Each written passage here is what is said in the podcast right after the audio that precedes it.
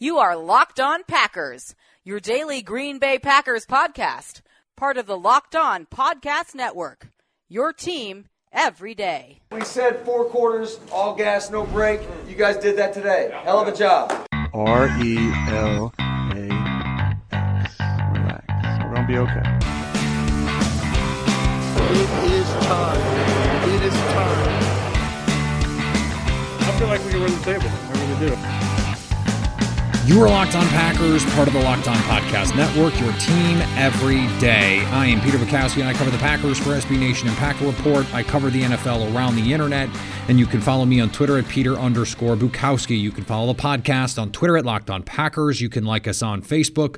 Subscribe to the podcast on iTunes, on Spotify, on Google Podcasts. Wherever you find podcasts, you will find Locked On Packers, the #1 Packers podcast on the internet, and the show for fans who know what happened.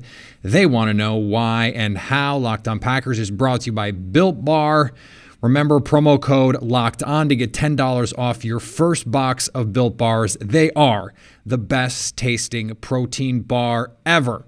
We have the culmination of our crossover series today with the AFC South, the fourth of four in future Packer opponents, and we do it in appropriate fashion, I think, with the Tennessee Titans, a team that looks very similar to Green Bay, that outperformed expectations last year very similarly to Green Bay, and in a lot of ways played over their heads like Green Bay did as well. So a fun conversation coming there. Before we get to it, I want to continue this discussion about Aaron Rodgers and Jordan Love. And I'm sure at this point, you're a little sick of it. And I'm frankly a little sick of it too. But there's so many layers to this onion. And, you know, I think the more layers we peel back, the more interesting, frankly, that it is.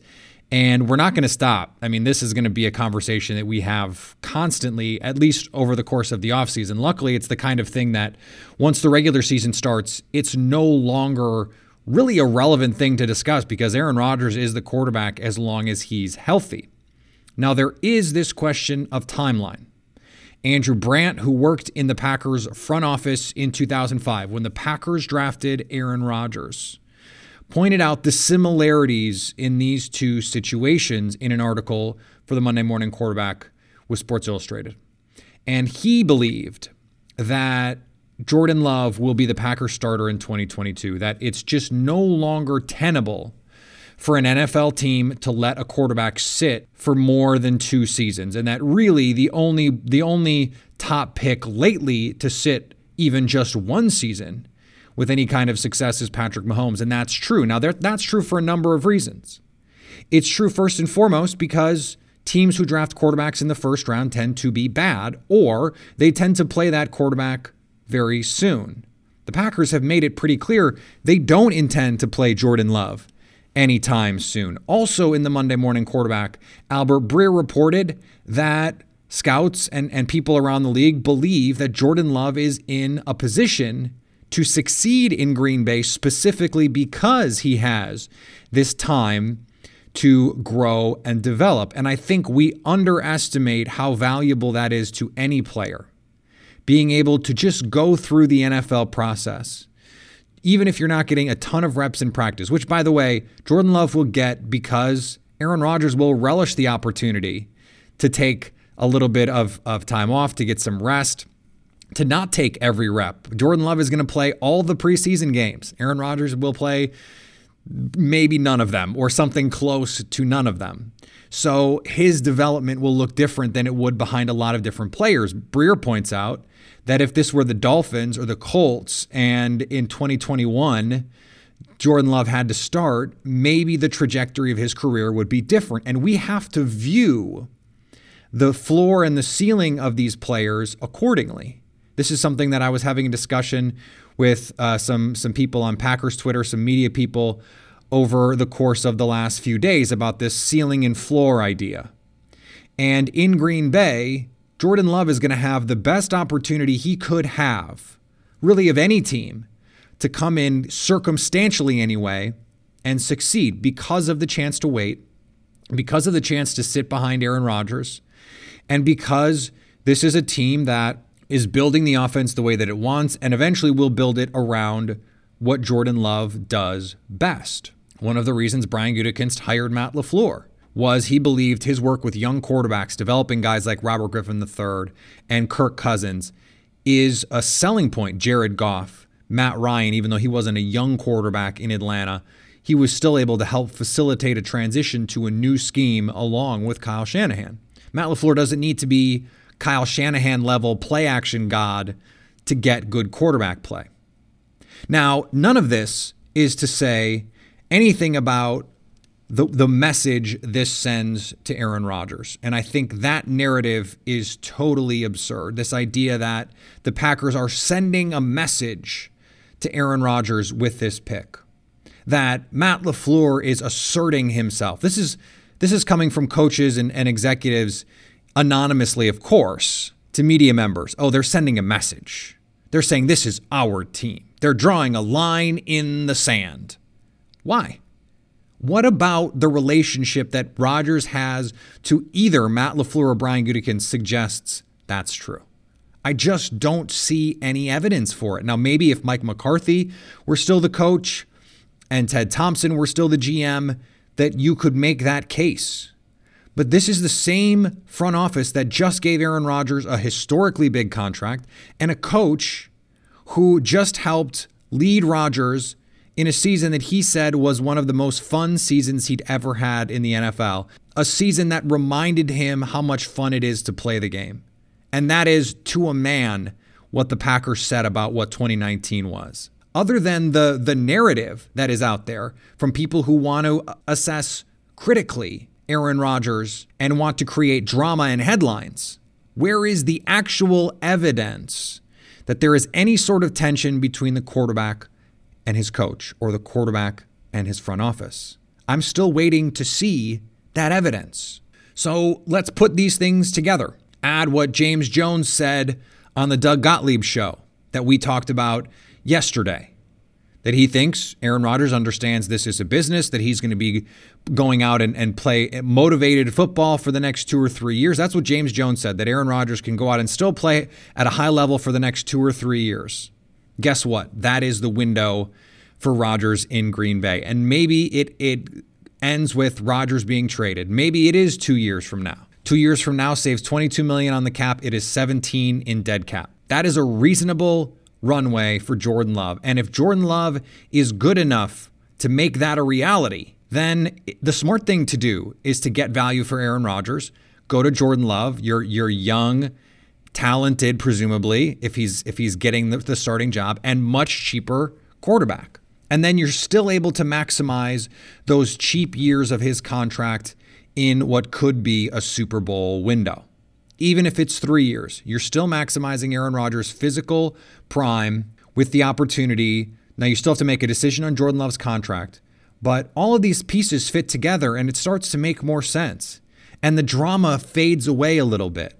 I think the initial shock was so jarring. I mean, if you watch the Periscope and listen to the podcast from that Thursday night after the pick was made, I was struggling to put thoughts together, because it was so outside what I thought was possible. And more, it wasn't just the quarterback thing. It was, the receivers all go off the board in a way that we didn't imagine they would. That happened again on day 2 of the draft.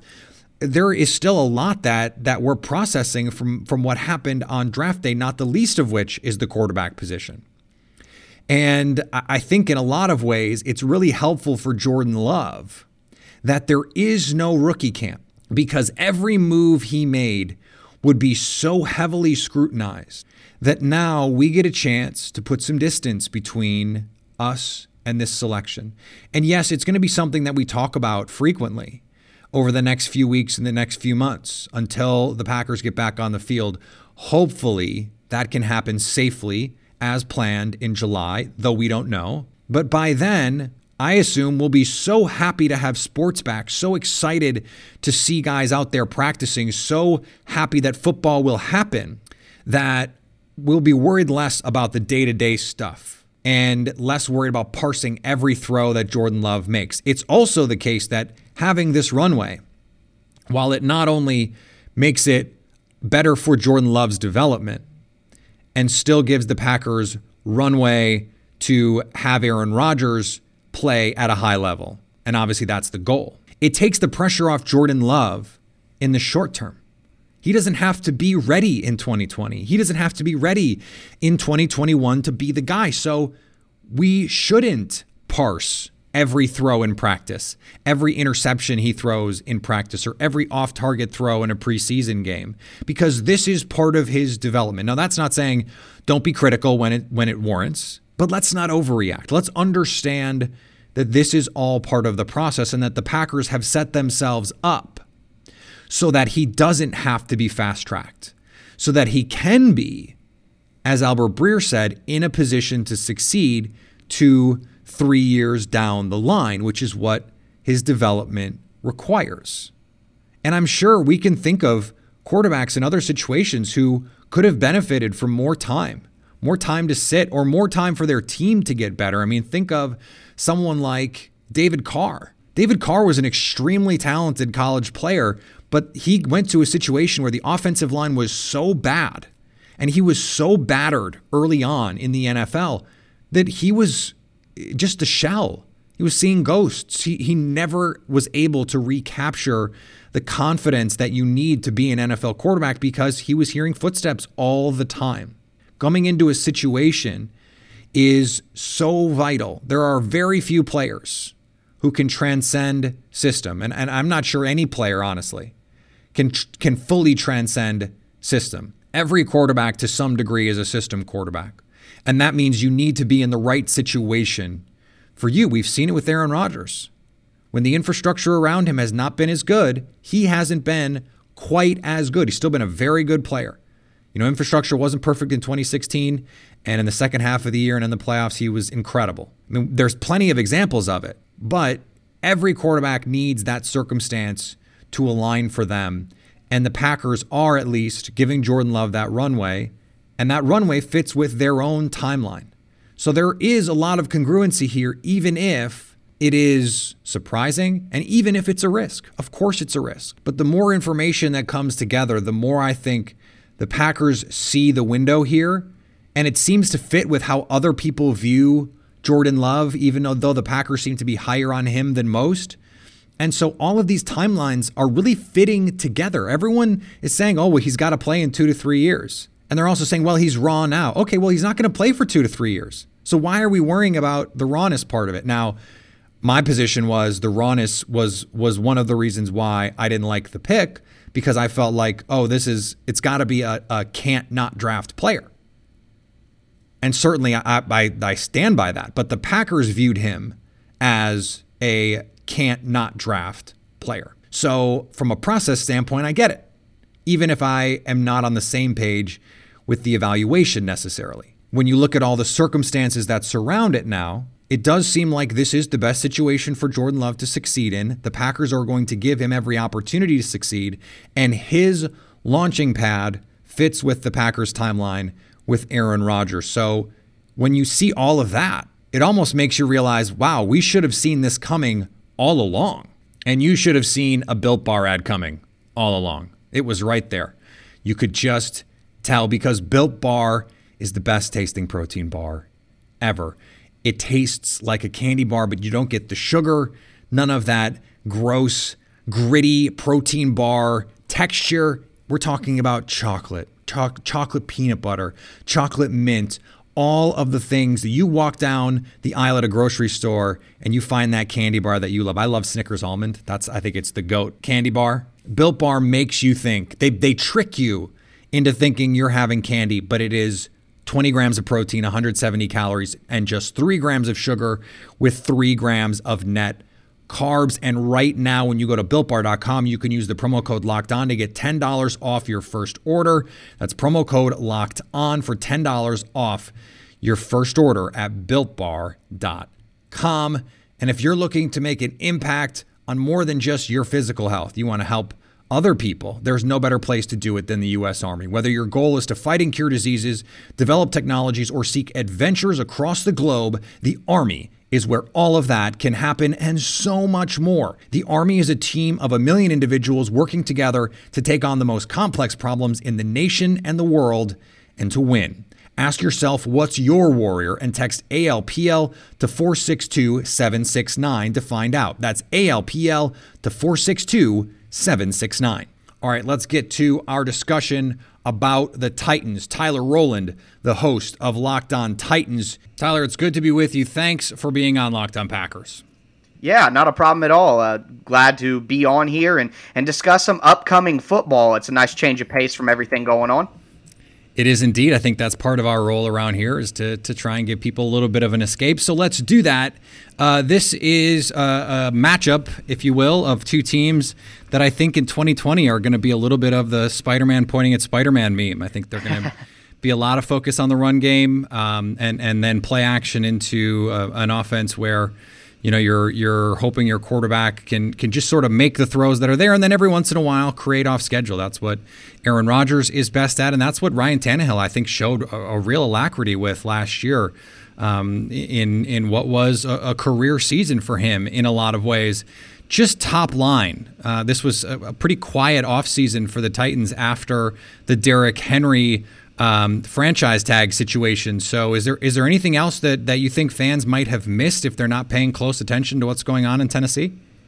Well, I think the one thing about the Titans, first off and foremost, is they're not a very nationally recognized team. I'd say they're one of the least covered or least talked about NFL teams in the league. So I think a lot of the players on the Titans who are very solid to very good players aren't seen in that vein because they just aren't covered that way. So I think generally what's missed about the Titans, not just this offseason, but for the last few seasons, at least since general manager John Robinson took over the team in 2016, is the quality of the middle of their roster. A lot of people are surprised by the Titans' relative success over the last 4 years, going 9-7, 2 playoff appearances, 3 playoff wins. I think people are surprised, but the depth of the middle of the roster and the talent there, like a Jayon Brown, for example, as a pass coverage linebacker, someone like Daquan Jones as a nose tackle, defensive tackle, someone like Kenny Vaccaro as a strong safety there, a versatile safety, and even someone like Adoree Jackson,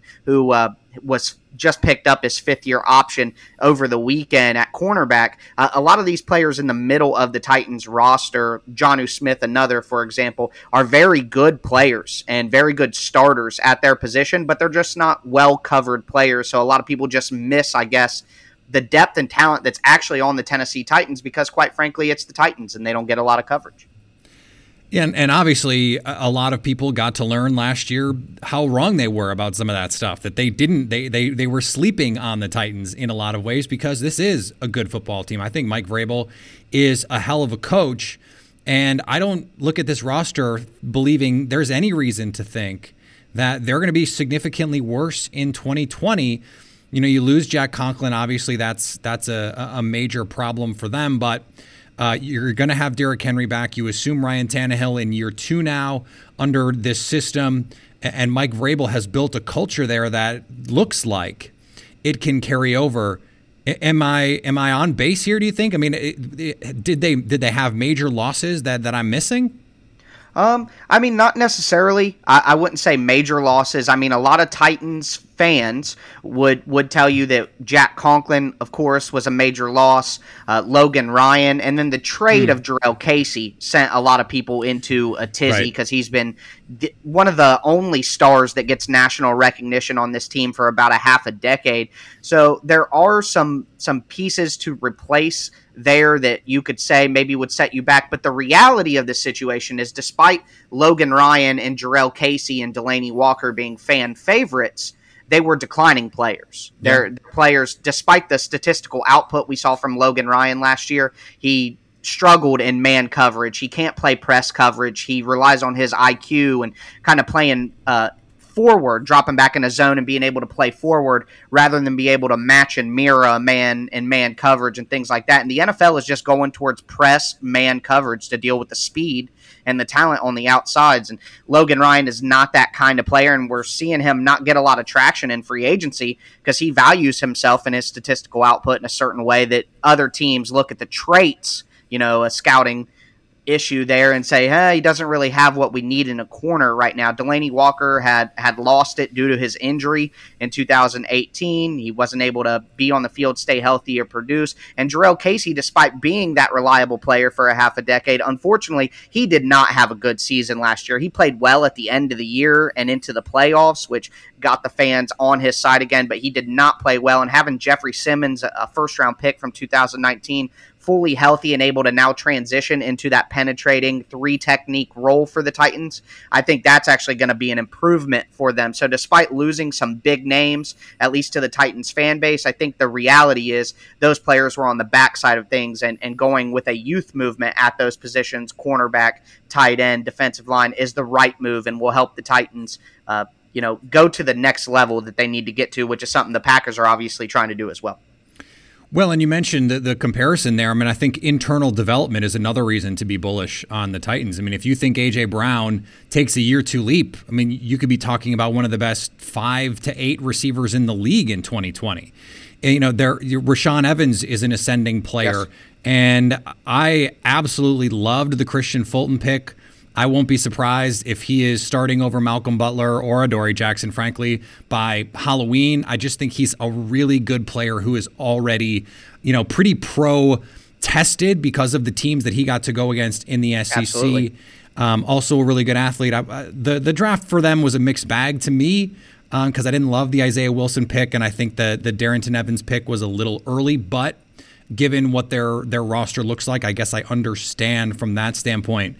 From the draft, and I'll ask you that, is there either a player I didn't mention or one of these guys who stands out to you as someone who is most likely to come in right away and compete? Does Isaiah Wilson come in and win that starting right tackle job? Well, I think that's a fair evaluation of the Titans draft, and I think whether this draft works out or not will depend on how early Isaiah Wilson is able to contribute and what he is able to contribute, because most people throughout most of the draft process had him as a third round, maybe late second pick, and then all of the sudden, about 3 weeks before the draft, you started hearing the buzz of Isaiah Wilson to the Titans, and now he's a first-round prospect. So most people who are iffy on the Titans draft, it's because of the Isaiah Wilson pick, and the Titans did re-sign valuable swing tackle Dennis Kelly to start at right tackle. That's a thing that good teams do. They make sure that they aren't, pigeonholed into taking one position in the first round in the draft. They try to, have some depth there so they can take the best player available. And I think that just with the Titans style, they went with Isaiah Wilson. But to kind of get into one of your questions in the middle there about who will contribute right away. So I understand that Darrington Evans, the running back out of Appalachian State, that you saw that as a little bit early, but the Titans didn't have a fourth-round pick because of the trade for Ryan Tannehill. So to me, it may have been a tad bit early. He may have been more of a fourth-round value, but not having a fourth-round pick and not being able to pick again until the fifth round and not really having the assets to be able to move up into the fourth round and get a talented running back, I think Evans is actually the rookie that will contribute the most, the quickest. Because what he gives the Titans from a complementary standpoint to Derrick Henry is exactly what they need for their offense to take another step here. Because the Titans don't – Derrick Henry is a great running back, but he doesn't have the ability to run a full route tree as a running back, angle routes, getting out into the flat quickly, maybe a wheel route, a seam route. Derrick Henry's not running those routes. He can catch a screen or maybe a swing pass and get upfield quick, but he's not. That's pretty much the only two routes he's running from the running back position. And if you want to have a versatile offense that can compete every single Sunday, you have to have the ability to be multiple on offense. And if you have a back in the backfield who can only run two routes or be viable on two types of passing plays, you're not going to be able to open up your playbook fully, and that's going to limit you against certain defenses where you need to do that. So Evans is going to be able to contribute in special teams as a kick returner, which the Titans haven't had an impact kick returner in quite some time, and he's also going to be able to spell Derrick Henry. It's not just about his skill set complementing Derrick Henry's, but he's also going to be able to spell Derrick Henry because I think he's a talented enough running back where he's not just he's typecasted into the receiving back secondary role. I think he can run the ball as well. So keeping Derrick Henry healthy and fresh, and then add into the addition of the other side of his skill set in the receiving game and the returning game, I actually think Evans is exactly what the Titans needed, and they had to take him in the third round because they didn't have a fourth-round pick. So taking him there and the type of impact that he'll have on the offense and special teams, I think it was worth it. So I respect your evaluation there. I just think what he gives to the Titans specifically makes him more valuable than maybe he would be to other teams. So I think Evans is an instant impact guy for the Titans and will give them more than I guess people are expecting from a third-round running back.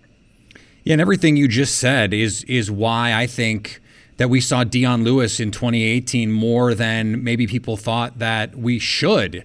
And after watching and studying Matt LaFleur's offense that year and watching them in 2019, he values that versatility and being able to be a factor in the run and pass game, which, you know, is not something that we can say about Derrick Henry to the same degree. I want to ask you about the offense here in my last little bit for you, because what we saw from Ryan Tannehill feels very, very much like something that is unsustainable. Certainly at the level to which we saw it last year, it seems pretty obvious to me he will regress in some form or fashion in 2020, but the question is how much. So from your standpoint, when you're looking at what this offense can be in 2020, how much of it does fall on the shoulders of Ryan Tannehill to produce at the level that we saw him last year? Well, I think that you're right. I think that's an absolutely correct evaluation, that there will be regression.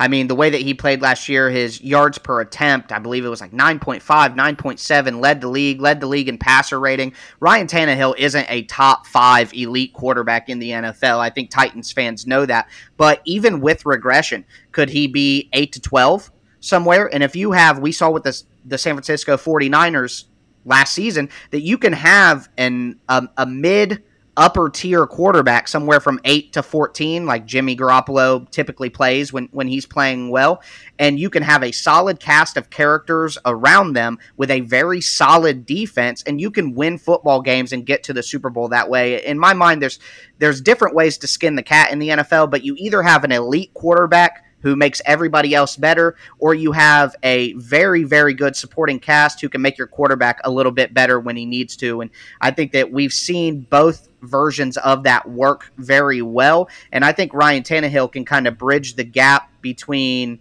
what he did last year and what he did in Miami and kind of give us a happy medium of that is sustainable for the Titans, and that will allow them to continue to be playoff contenders. And if you get hot like they did last year, you may be able to ride that momentum all the way to a Super Bowl. So I think he can be the quarterback under center who gets the Titans to the Super Bowl, but that will be contingent upon the fact that they continue to have a great supporting cast around him, asking him to be prime Aaron Rodgers or prime Pat Mahomes or prime Tom Brady who lifts the guys around him. That's not necessarily going to be a great situation either. So as long as they understand in the front office, which I think they do, that you will need sufficient talent and a sufficient offensive line around Tannehill and not rely too much on him, then this model can be successful going forward. But I do look forward to that matchup. I do have a lot of close family members who are big Packers fans, so I happen to have good Packer discussions quite often, but this was one of the better ones I got to have, Peter. It was great to talk to you. You too, and tell your family to listen to Locked On Packers. They do, actually. They do. I'm from a big sports family, and I have some close Packer friends and family who do enjoy the show. I try to support the network as much as I possibly can, even outside of the Titans fandom. Well, I appreciate that, and I'm looking forward already to us previewing this game. I'm chomping at the bit to get a chance to talk about actual NFL football live on the field. Hopefully, we get a chance to do that sooner rather than later. Absolutely. I can't wait to talk to you again in season when the week comes that we actually do play to dive into all of it. Sounds good, Tyler. Talk soon. Have a good one. All right, before we finish up here, I want to tell you about the best way that you can surprise your mother on Mother's Day. You're running out of time to get your gift, and Mother's Day is your mom's Super Bowl, so celebrate this Mother's Day by scoring a gift she will love. Help her travel. We can't travel right now, but you can always travel when you read. Go to far-off India, sample the food, and laugh at the perils of raising a teenager in the 1950s through a new book of fiction called The Henna Artist. By the way, it's in Reese Witherspoon's book club for May. Then anytime in May, post a picture of your mom or you holding the ebook or book on Instagram or Facebook and tag the author at the Alka Joshi. That's ALKAJOSH. A donation of 4 meals per post and up to 10,000 meals will go to Feeding America. So go buy The Henna Artist today at your favorite bookseller, Barnes & Noble, Amazon, Walmart, Costco, and Target, and make your mom the ultimate winner in your family. All right, I want to thank Tyler again for joining the show. Great to talk to him. And we will get back here next week. No show on Friday. 4 shows this week, 4 shows next week. Our NFC South crossover will be next week, and I think that is one that if this was not quite as engaging because you're not quite as interested in the AFC, which I totally get, the NFC South is filled with teams that Green Bay is going to be competing for playoff positioning. The Saints, the Bucks, potentially the Falcons, and the Panthers are not going to be an easy team to face either. So some fun to have there. By the time we talk next week, it may be by the time you're listening to this, we will have been to the hospital and hopefully everything will have gone well with my wife and our son. So I'll keep you posted. So we're knocking on wood, and your prayers and love and support is very much appreciated. Thanks to all of you who have reached out. It's really been overwhelming, the support that the Locked On Packers community has offered to me and our family. So we will continue to be bringing you content as best we can, obviously, schedule permitting. Luckily, we have been able to get these crossovers in, and we will be able to get those out over the next week. Thanks to everyone again. Follow me on Twitter, Peter_Bukowski. Follow the podcast on Twitter at Locked On Packers. Like us on Facebook. You can subscribe to the podcast, iTunes, Spotify, Google Podcasts, wherever you find podcasts, you will find Locked On Packers. And anytime you want to hit us up on the Locked On Packers fan hotline, you can do that, 920-341-3775 to stay Locked On Packers.